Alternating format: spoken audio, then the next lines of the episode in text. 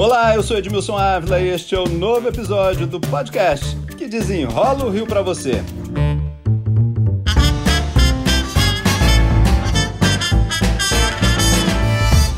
Sumiço de linhas e fechamento de empresas de ônibus. Empresários reclamam da falta de passageiros, passageiros denunciam a retirada de ônibus. A prefeitura diz que fiscaliza, mas o transporte está aglomerado e demorado. Os consórcios deveriam suprir as faltas, e diante da reclamação dos empresários, o prefeito Eduardo Paes disse que deveriam entregar a concessão.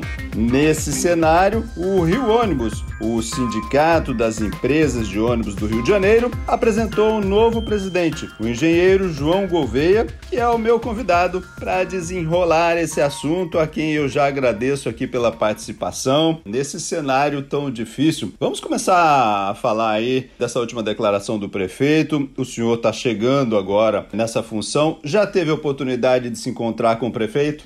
Sim, é, primeiramente é um prazer enorme estar com você aqui, Edmilson. Prazer estar falando sobre os ônibus, um setor tão importante, tão vital na vida do carioca. Sim, já tive sim com o prefeito rapidamente numa reunião, mas diante do que você já mencionou, nossa proposta aqui é realmente ter proposições positivas, uma agenda positiva para o prefeito, muito embora a situação é complexa, nós passamos uma situação bastante crítica o setor e nossas propostas, como eu disse, são propostas positivas no objetivo de convergirmos com o prefeito. Nós sabemos que o prefeito é uma pessoa bastante sensível a essas ações e entende também a importância do setor rodoviário, dos ônibus, na cidade do Rio de Janeiro. Na verdade, nós participamos 70% da matriz modal de transportes. Né? Nós chegamos a transportar 100 milhões de passageiros no mês. Hoje estamos transportando 40 milhões de passageiros no mês. Tivemos uma queda em função função da pandemia, mas isso realmente mostra, mesmo com os 40 milhões, mostra a importância do setor. Se você for ver 40 milhões de passageiros por mês, na verdade são sete vezes a população do Rio de Janeiro no mês. Então, tal é a importância desse setor. Agora, qual é a saída nesse momento que nós estamos no, nesse impasse? É, empresário diz: olha, não tem tarifa, não tem passageiro. Passageiro diz: olha, não tem ônibus, me deixam esperando no ponto. A prefeitura diz que fiscaliza, mas a situação não muda. Que saída vocês estão estudando para isso? Qual é a saída?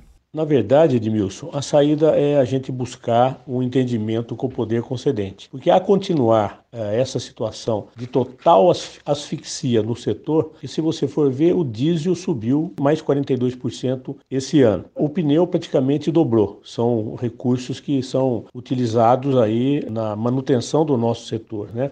Óleo diesel, sem óleo diesel, a gente não consegue trafegar com os nossos ônibus. Em nenhum minuto, eu acho que isso que é importante dizer, em nenhum minuto nós uh, nos desoneramos das nossas atribuições durante a pandemia. Estamos cumprindo rigorosamente as nossas atribuições. Então, o que eu vejo é procurar convergir, procurar uh, ter um entendimento com o poder concedente, para a gente buscar um equilíbrio econômico financeiro em relação à tarifa. Se você for ver, os trens aumentaram, metrô aumentou a tarifa, o trem foi para R$ 5,90, na realidade foi dada uma tarifa de R$ 5,00. O metrô foi para R$ 6,30, foi promulgada aí uma tarifa de R$ 5,80 e os ônibus estão em R$ 4,05. Se você for comparar com as outras cidades do Brasil, Porto Alegre, Curitiba, cidades como Rio de Janeiro, todas as tarifas estão em torno de R$ 4,50, R$ 4,70 e nós ficamos. Mas em... tem uma decisão na justiça que impede o aumento aqui no Rio de Janeiro da tarifa, sim, né? Sim, existe uma liminar que realmente proíbe essa, o aumento da tarifa, é uma coisa que a gente está estudando, né, juridicamente, o que fazer para que a gente possa estar tá, uh, desbloqueando essa, essa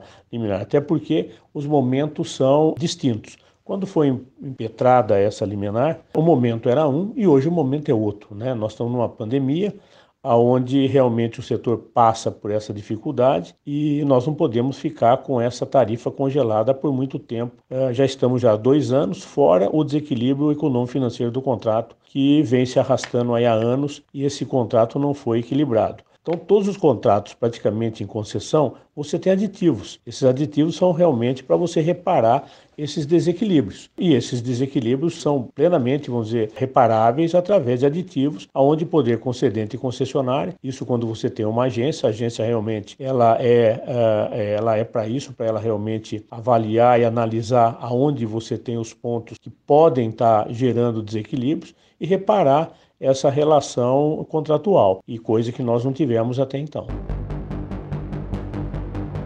Agora, dessa forma que está, caminhando dessa forma, os ônibus que desapareceram não vão voltar e outras empresas vão fechar? Na verdade é o seguinte, as empresas estão passando por sérias dificuldades, sérias dificuldades mesmo. Nós já tivemos de 2015 até então 16 empresas que fecharam, foram 21 mil, praticamente, empregos ceifados em função dessa crise que nós estamos passando no setor. Né? É claro que, em função de você ter uma superposição de algumas linhas, quando você sai, tira uma linha, a outra linha acaba assumindo as atribuições, as funções dessa linha que você realmente desonerou. Então, eu acho que essa é uma situação muito crítica para a gente, né? Porque a gente vê aí no horizonte bastante curto outras empresas que têm tendência de fecharem, porque a situação realmente não se equilibra. Né? Esse é um, um, um, negócio que, da forma que está, o negócio não para em pé. Então, eu acho que é importante a gente buscar uma solução em conjunto, porque todos nós, no caso a sociedade, está sendo onerada por essa questão. Qual é a solução discutida agora para isso? Já que, enfim, olha, eu não tenho passageiro, não tenho tarifa, quem pagaria a conta? Edmilson, o que a gente eh, vai levar para o Poder Concedente são algumas propostas para a gente tentar reequilibrar esse setor. Né? O como você já viu e a gente sabe muito bem, Outros estados, outras cidades já realmente adotaram alguns procedimentos, como fundo da mobilidade, fundo garantidor, é, alguns dispositivos e mecanismos que você possa estar tá alterando no contrato, né, dentro de uma forma bastante lícita, de uma forma republicana, aonde você vai buscar esse equilíbrio. Então, é, são essas propostas que a gente vai levar ao poder concedente para a gente reaver o setor e buscar uma normalidade, porque hoje nós estamos operando fora de uma normalidade realidade total, né? E numa crise bastante forte, aonde realmente os empresários hoje não têm como estar tá apropriando uma frota melhor e melhorando o serviço. Então toda a sociedade paga essa conta por você não estar tá prestando um serviço que poderia estar tá sendo melhor, né, com carros melhores, carros mais novos. Para você ter uma ideia, a idade média dos nossos carros estava em torno de três anos, três anos e meio em 2017 e por aí, né?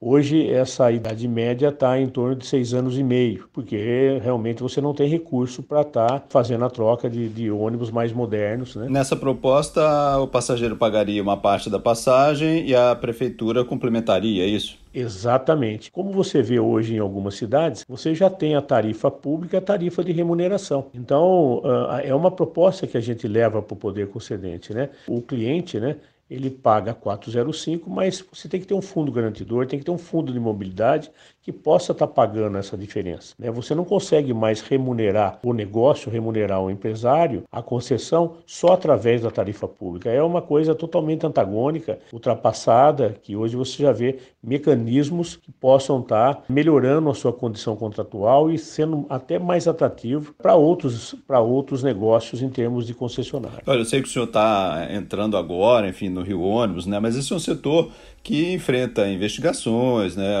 tivemos aí delações de um setor que já ganhou muito dinheiro. Como convencer o poder público de que, olha, as empresas agora não estão realmente ganhando dinheiro como ganhavam no passado, enfim, que o setor realmente vai quebrar? O que a gente vê é que o problema é estrutural e sistêmico. Né? Se o problema fosse, vamos dizer, só de gestão, claro, você teria aí uma ou outra empresa com dificuldade. Mas se você for ver, é o mundo todo hoje, em função da pandemia, você está com essa dificuldade.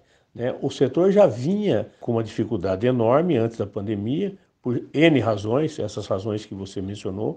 Eu acho que eu estou entrando hoje no Rio Ônibus para eu fazer uma mudança, quer dizer, uma inovação no Rio Ônibus e realmente ver o Rio Ônibus daqui para frente. O que passou, eu acho que houve alguns problemas, que eu não gostaria de trazer esses problemas para a fase atual, porque de problema que a gente tem para resolver, que são muitos, e principalmente essa questão da, da crise que a gente está enfrentando, que eu vejo que a gente tem que buscar uma saída, porque a sociedade não pode pagar a conta dessa situação.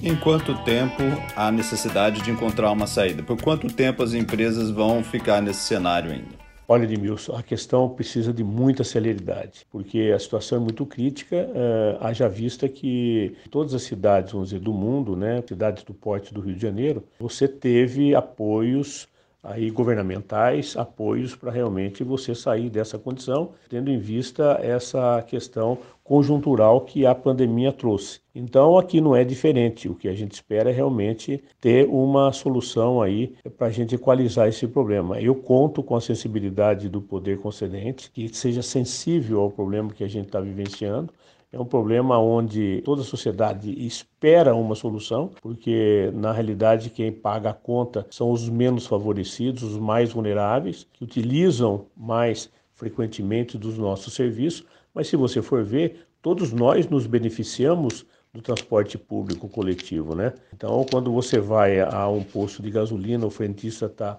abastecer no seu carro, ele usou o transporte público. Se não fosse isso, talvez você não tivesse ele lá te ofertando o serviço. Mesma coisa num pronto-socorro, com um enfermeiro, um médico que usa o transporte público. Então, nada mais justo que o poder concedente venha estar, vamos dizer, sensível ao problema dos ônibus e também procure aí uma solução conjunto conosco para a gente ter um, melhores dias aí à frente dos nossos ônibus. Só para a gente concluir essa conversa aqui, se não chegar a uma solução, em quanto tempo pode começar a faltar mais ônibus ainda na cidade? É, o que eu vejo é, não é só faltar os ônibus, eu acho que as empresas fecharem. Isso corremos o risco sim. Qual o horizonte? Eu acho, eu não, eu não, não sei precisar para você, até porque eu não sei a situação, isso varia de empresa para empresa. O fluxo de caixa é a questão uh, de, de, empresa para empresa. Mas a situação ela é muito crítica e eu acho que nós já passamos da hora, esgarçamos aquilo que tínhamos em termos de reserva reserva para colocarmos nos nossos negócios e hoje eu acho que a gente conta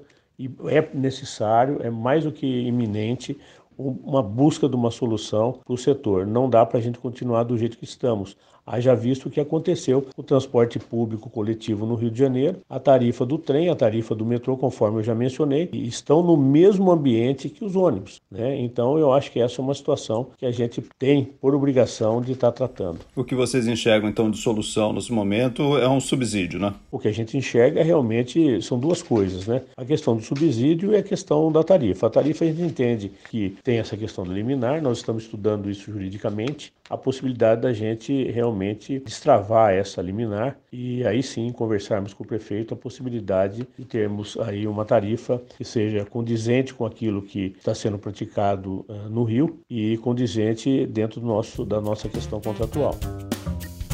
João Gouveia, novo presidente do Rio Ônibus, do Sindicato das Empresas de Ônibus do Rio de Janeiro. Muito obrigado pelas explicações aqui. Eu que agradeço, para mim foi um prazer enorme estar com você, Edmilson. Muito obrigado.